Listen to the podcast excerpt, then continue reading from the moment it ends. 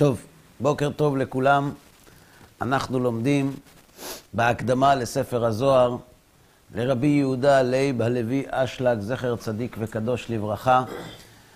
אה, בשיעור הקודם התחלנו לעסוק בפתרון החידות, השאלות והחקירות שהציג בעל הסולם, ולמדנו שכאשר אנחנו אומרים שהאלוה בורא את העולם יש מאין, אנחנו אומרים במילים אחרות, הקדוש ברוך הוא בורא מציאות חדשה שלא קיימת בו, והיא בריאת החיסרון. ולמה נברא החיסרון? כיוון שאנחנו מתבוננים במחשבת הבריאה, ובסוף המעשה שמסביר לנו את מחשבת הבריאה, שאם האלוה שהוא טוב, ברא נבראים חסרים, זה רק כדי להיטיב להם.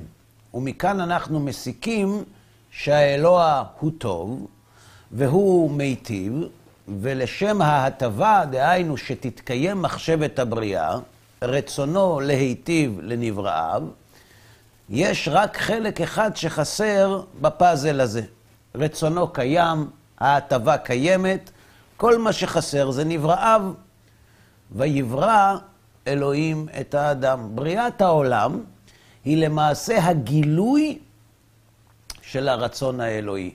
אנחנו אומרים, בעשרה מאמרות נברא העולם. ועל זה שואל את המשנה, והלא במאמר אחד יכול וכולי. מה הכוונה מאמר? מהו מאמר? למה העולם נברא במאמר, בדיבור?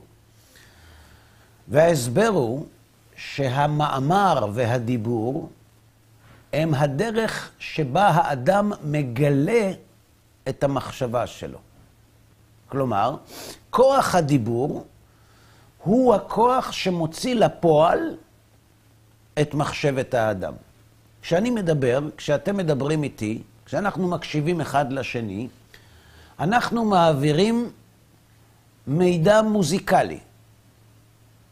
נכון? אני מדבר, אתם שומעים, אתם מאבדים את הנתונים, את המנגינות שאני מנגן, והמוח מתרגם אותם למושגים מופשטים.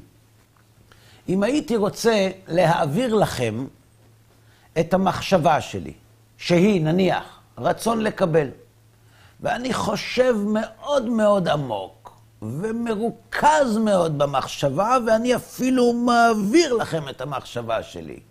אז זה קיים אצל קוסמים. זה לא אמיתי. אי אפשר להעביר מחשבות בדרך שלא נקלטת בחושים.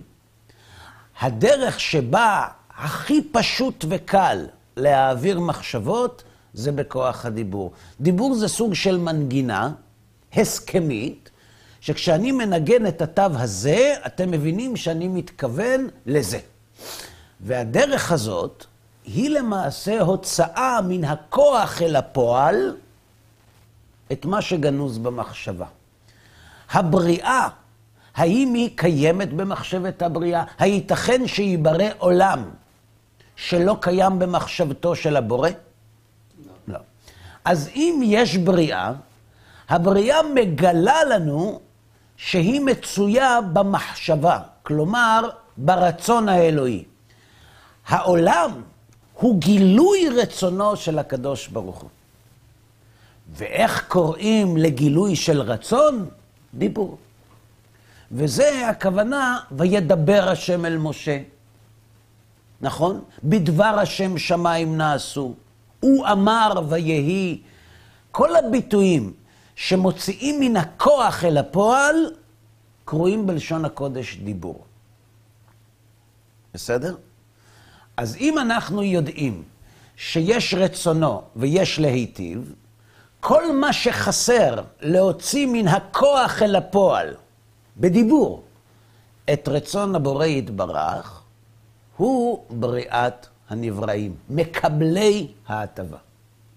ברור?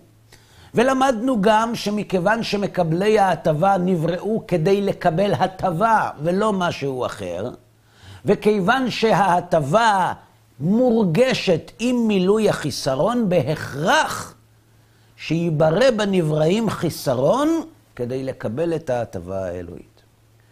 וכיוון שההטבה האלוהית היא אינסופית, כי אין מי שיאמר לו מה תעשה ומה תפעל, לכן בהכרח שהרצון שייברא באדם כדי לקבל את ההטבה, יהיה תואם את המילוי שחשב הקדוש ברוך הוא ליתן לנבראים. ולפי שהרצון להיטיב הוא אלוהי, ולפי שהאלוה הוא אינסופי, מתברר שרצונו להיטיב הוא אינסופי. וכיוון שאין מונע לרצונו, אז ההטבה המוכנה לנבראים, המגדל המלא כל טוב שהכין הקדוש ברוך הוא לנבראים, הוא בלי סוף. ולכן ניתן לצפות שהרצון שאיתו ייוולד האדם, יהיה רצון ללא גבול וסוף. ומכאן הגענו לבירור החקירה הבית. מהו אותו יש שנברא מהעין? חיסרון. עד כאן זה ברור? חייב להיות ברור, כי את כל זה כבר למדנו. בסדר? מצוין. עכשיו אנחנו עוברים לנקודה אחרת. תעצרו אדם ברחוב, מישהו שמבין, תגידו לו, מה זה נשמה?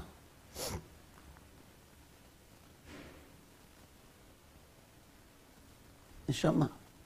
אמרת היום בבוקר, ברור שאתה יודע מה זה, אלוהי, נשמה שנתת בי טהורה היא. מה זו נשמה? אז הוא יגיד לך, נשמה זה מה שמחיה אותנו. זה נכון, אבל זו לא ההגדרה שלה. הנשמה מחיה אותנו, זה נכון, זה סימפטום. כשאני שואל מה זה סוללה, ואתה עונה לי סוללה זה מה שמפעיל את המכשיר, זה נכון.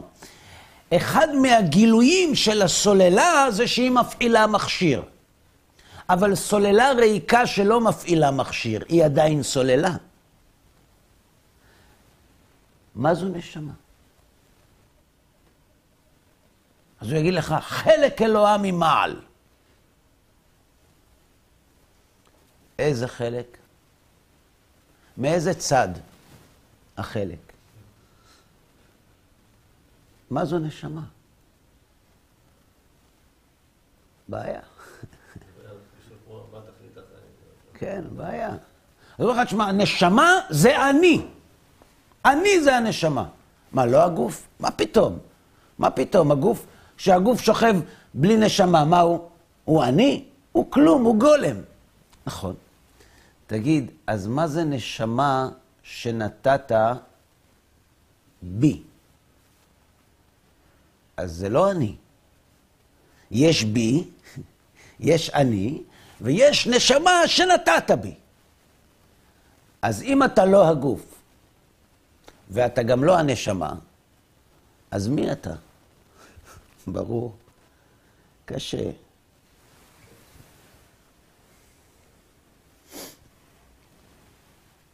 שאל בעל הסולם, בחקירה השלישית, בחקירה הגימל, במה שאמרו המקובלים, שהנשמה, שנשמתו של האדם היא חלק אלוה ממעל.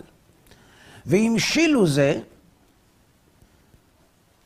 סליחה, חלק אלוה ממעל, באופן שאין הפרש בינו יתברך לבין הנשמה. אלא שהוא יתברך כל, והנשמה חלק. נכון? והמשילו זה לאבן הנחצבת מהר. שההר הוא כל, והנשמה היא חלק. נכון? זה משל נפלא. זה... זה מצטייר טוב, רק שיש בעיה קטנה. עם מה מפרידים את החלק מהכל? את האבן מן ההר עם גרזן. עכשיו, עם איזה גרזן הפריד הקדוש ברוך הוא את הנשמה שהיא חלק ממנו מכל לחלק. ואיך שייך בכלל לומר במציאות רוחנית חלק. ברור? הוא גם אחד, אז אם הוא אחד, אז איך אפשר לחלק? נכון. הוא גם אחד, אז איך יש חלק? שהרי אנחנו אומרים שהוא האחד שאינו מתחלק. אחד פשוט. נכון? שאינו מתחלק, גם זה כתוב, במילים הללו, שאינו מתחלק. וגם לאן? אה? לאן הוא מחלק? כי לחלק זה להפריד, עכשיו כן. אין מקום חוץ ממנו. נכון. כל החלקים שווים? אה? כל החלקים שווים? אין חלקים. חד ולה בחושבן חד. הקדוש ברוך הוא אחד לא בחשבון. כלומר, האחד גם הוא מורכב מחלקים, משני חצאים. אז כשאנחנו אומרים אחד, זה לא שהקדוש ברוך הוא יחידה אחת שמורכבת מחלקים חלילה, אלא הוא אחד פשוט. אז איך נהיה החלק? מאיפה הוא בא? מנין? ברור, הקוש- החקירה ברורה, נכון? אז אל תדאגו. ומכאן, באנו גם לסוף דעתם של המקובלים, שהבאנו בחקירה ג', שטמענו עליהם. איך אפשר לומר על הנשמות שאין חלק אלוה, אל, אל, אלוהי ממעל, בהשוואה אל האבן שנחצבה מהר, שאין הפרש ביניהם, אלא שזה חלק וזה כל, וטמענו תנח אבן, שנפרדה מההר, שנעשית חלקו על ידי גרזן מוכן לכך, אבל עצמותו יתברך, איך ייתכן לומר כזה? איך ייתכן לומר כזה? זו השאלה ששאלנו, שהרי הוא אחד, כמו שאתה אמרת.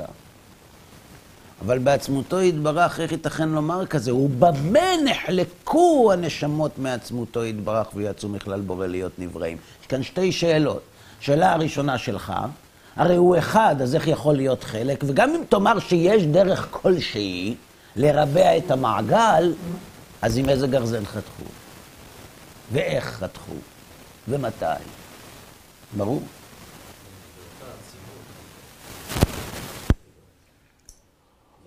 הנשמה הייתה אלוהים. אה? זה ריכוז כאילו של משהו? אני לא יודע, יש פה קושיות שאני לא יודע עליהן תשובות, איך אני, איך אני אוכל לענות לך? אתה מחפש תשובה לשאלות האלה. הוא גם אמר שהנשמה כאילו הייתה בהתחלה אלוהים, ומאלוהים היא נהייתה נברא. אז לא מסתדר, נכון? הרי זה יש מאין הנברא. כן. טוב, אז קודם כל אני רואה שאתם ערניים, וזה מצוין. אנחנו נקרא את מה שהוא כותב, ואחרי זה נבדוק אם יש שאלות, ואם כן, האם יש תשובות, ואם לא, נלמד לחיות גם עם שאלות, בסדר? ובהמתבאר מובן הדבר היטב. זאת אומרת, שבעל הסולם אומר מובן היטב, אנחנו לא מתיימרים להבין כמוהו. אז גם אם יהיה רק מובן ולא היטב, זה גם טוב. זה יותר טוב מכלום. כי כמו שהגרזן מחתך ומבדיל בדבר הגשמי לחלקהו לשניים, כן שינוי הצורה מבדיל ברוחני לחלקהו לשניים. יש פה רמב"ם? לא? אם יש רמב"ם, חלק א', ספר המדע, זה מצוין. אם לא, לא נורא. מה שכאן בעל הסולם מלמד אותנו, זה יסוד חשוב מאוד. הוא מלמד מה מבדיל עצם גשמי מעצם גשמי. ההפרדה של החומר. המבנה האטומי, נכון? כלומר, הצפיפות, יש הרבה הבדלים בחומר עצמו שגורמים לצבר הזה להיות בעל אופי מסוים ולשני להיות בעל אופי אחר. וכשאתה חותך ביניהם, המרחק הופך אותם לשניים. מה קורה כשאני לוקח שני עצמים חומריים זהים, הוא מחבר אותם זה לזה, הם הופכים להיות אחד. ברור. זה במימד הגשמי. עכשיו בואו ננסה לפשט את הדברים. בואו נאמר שיש מימד שהוא לא גשמי. כלומר, אין בו מקום ואין בו תנועה. ויש בו שניים. איך זה ייתכן? איך יכול להיות שניים במימד לא חומרי?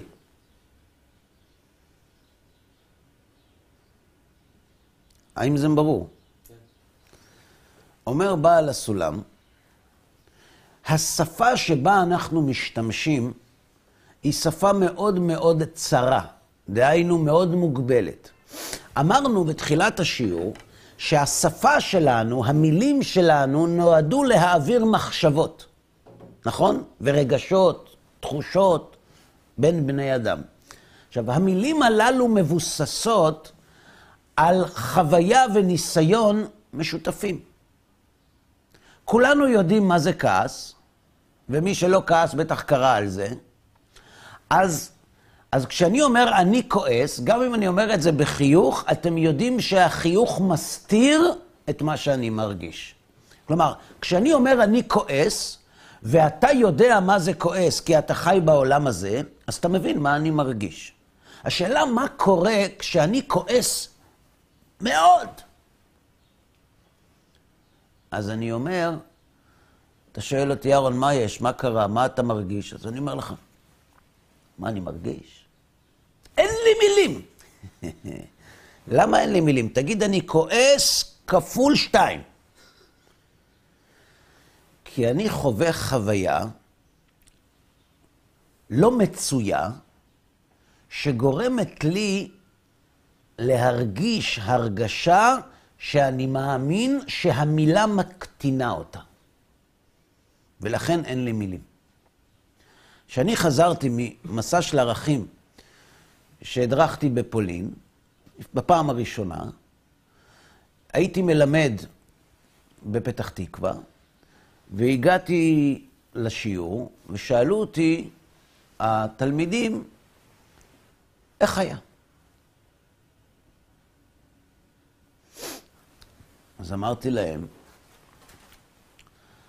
היה...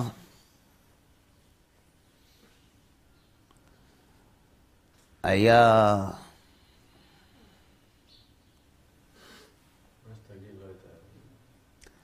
אין לי מילים לתאר שאלה פשוטה. איך היה? כי מצד אחד הייתה שמחה גדולה, אבל מצד שני הייתה זוועה. מצד שלישי הייתה התרגשות, מצד רביעי היה דכדוך. איך, איך מעבירים חוויה כזאת? באיזו צורה? ואז באותו רגע שהפה שלי נסגר, הבנתי למה ניצולי שואה שתקו. אנחנו חושבים שניצולי שואה שתקו כי הם התביישו. יש בזה אמת. כשניצולי שואה הגיעו לארץ, הסתכלו עליהם הצברים הנחמדים, שלא התנסו כמעט בכלום, הסתכלו עליהם במבט מאשים. ביישתם אותנו. למה לא נלחמתם? למה לא מרדתם? עד היום אנשים שואלים את זה. רק שהיום שואלים את זה בתור תמיהה. בתור, אני לא מבין. אם אני, אני הייתי שם, הייתי מורד. אבל אם אתה היית שם, לא היית אתה. היית מישהו אחר. אבל אנחנו לא מבינים את זה. אז נכון שהם שתקו גם בגלל זה. אבל הם שתקו מסיבה נוספת, לא פחות חשובה לדעתי יותר. הם הרגישו שאם הם יכניסו למילים בנות ימינו, חוויות שהם חוו בפלנטה אחרת, כפי שקרא לזה יחיאל דינור, זה חילול כבוד המתים. אז הם שתקו. כשאנחנו מדברים על מימד שאנחנו לא רואים, ולא חווים, ולא מכירים, והוא קיים רק בתודעה שלנו. המימד הרוחני. יש דרך לדמיין אותו? יש דרך לדבר אותו? כי אצל כל אחד מאיתנו הוא נתפס בצורה אחרת. כל אחד מדמה דימויים שונים לגבי המימד הרוחני. לכן קשה מאוד לעסוק במימד הרוחני בצורה תיאורטית. ולכן בעל הסולם כותב כמה פעמים שהוא זנח לחלוטין את הפילוסופיה התיאורטית כשהוא הגיע לתורת הקבלה. כי אצל המקובלים אפשר לדבר על המימד הרוחני כמו שאצל בני אדם רגילים אפשר לדבר על המימד החומרי. כי הם משיגים את המימד הרוחני. וכל אחד שעוסק בתורת הקבלה, בקדושה ובטהרה, משיג את ההשגות שלו באותה שפה כמו המקובל השני. ולכן זה כאילו שיש לשני אנשים אותם משקפיים שאיתם הם מתבוננים במציאות. גם אתה רואה ירוק, נכון? כן.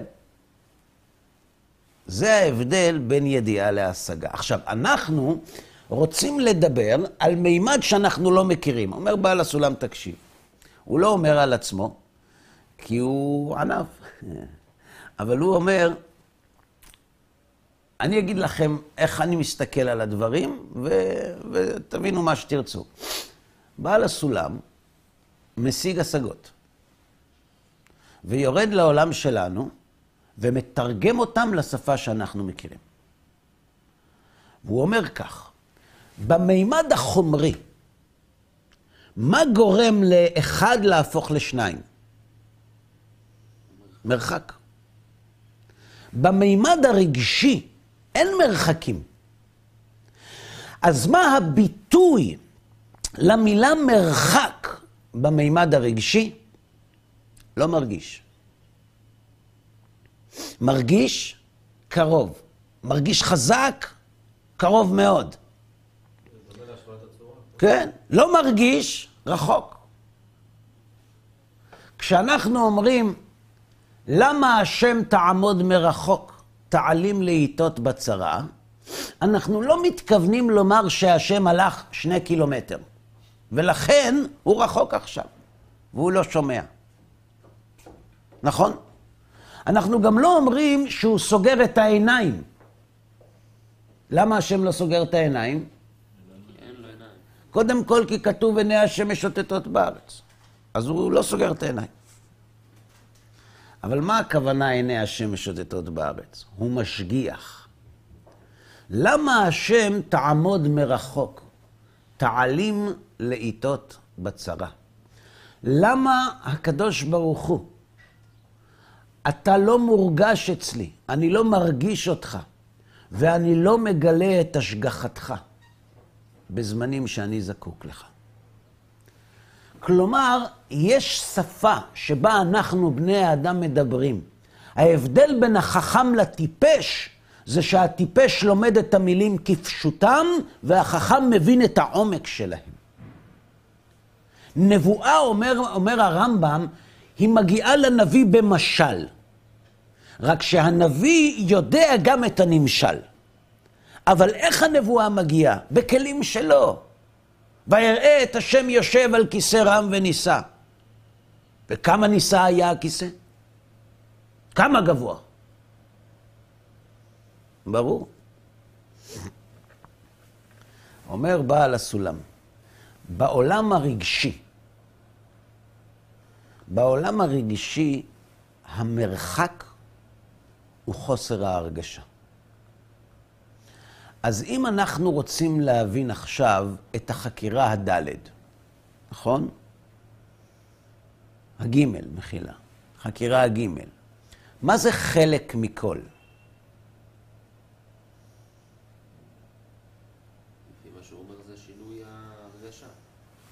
איך האדם מרגיש יותר ואיך האדם מרגיש פחות? מה גורם לנו להיות קרובים או רחוקים? כשאתה אומר, זה קרוב שלי, מה הכוונה קרוב שלי?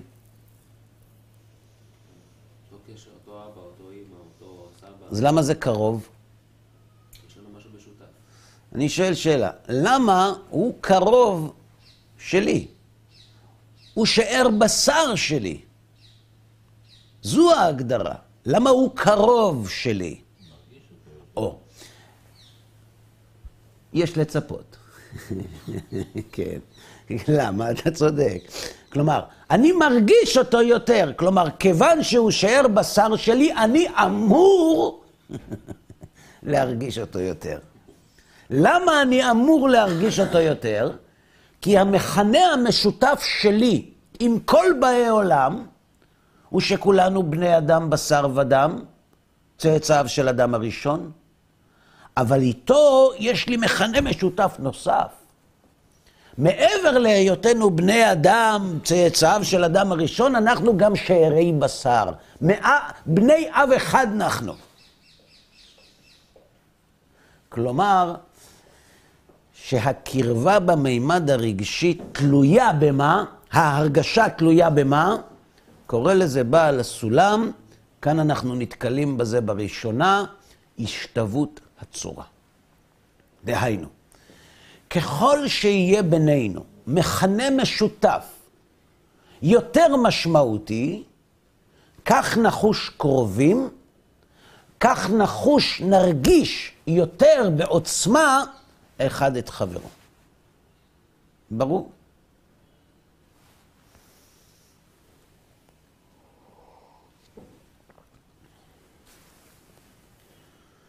ובהמתבאר מובן הדבר היטב. כי כמו שהגרזן מחתך ומבדיל בדבר גשמי לחלקהו לשניים, כן שינוי הצורה מבדיל ברוחני לחלקהו לשניים. הרמב"ם, בהלכות יסודי התורה, מביא שאלה, מניין אנחנו יודעים שהאלוה הוא אחד? אולי שניים.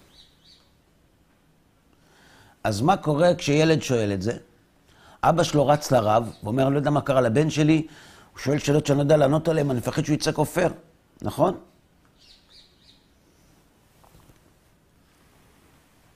מה עונים לילד על שאלה כזאת? אה? נכון. נכון. רק ממתקים זה לא כל כך טוב, כי הוא ייקח ממתקים, אז, אז, אז כל פעם שהוא ירצה ממתקים הוא יבוא עם שאלות. אז צריך למצוא פתרון אחר, כן. אבל הרמב"ם לא פוחד מהשאלה הזאת. הוא אומר פשוט שהוא אחד. מה עושה ברוחניות שניים?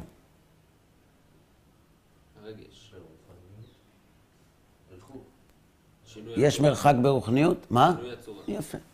כלומר, אם יש שניים, חייב להיות הבדל איכותי בין אחד לשני.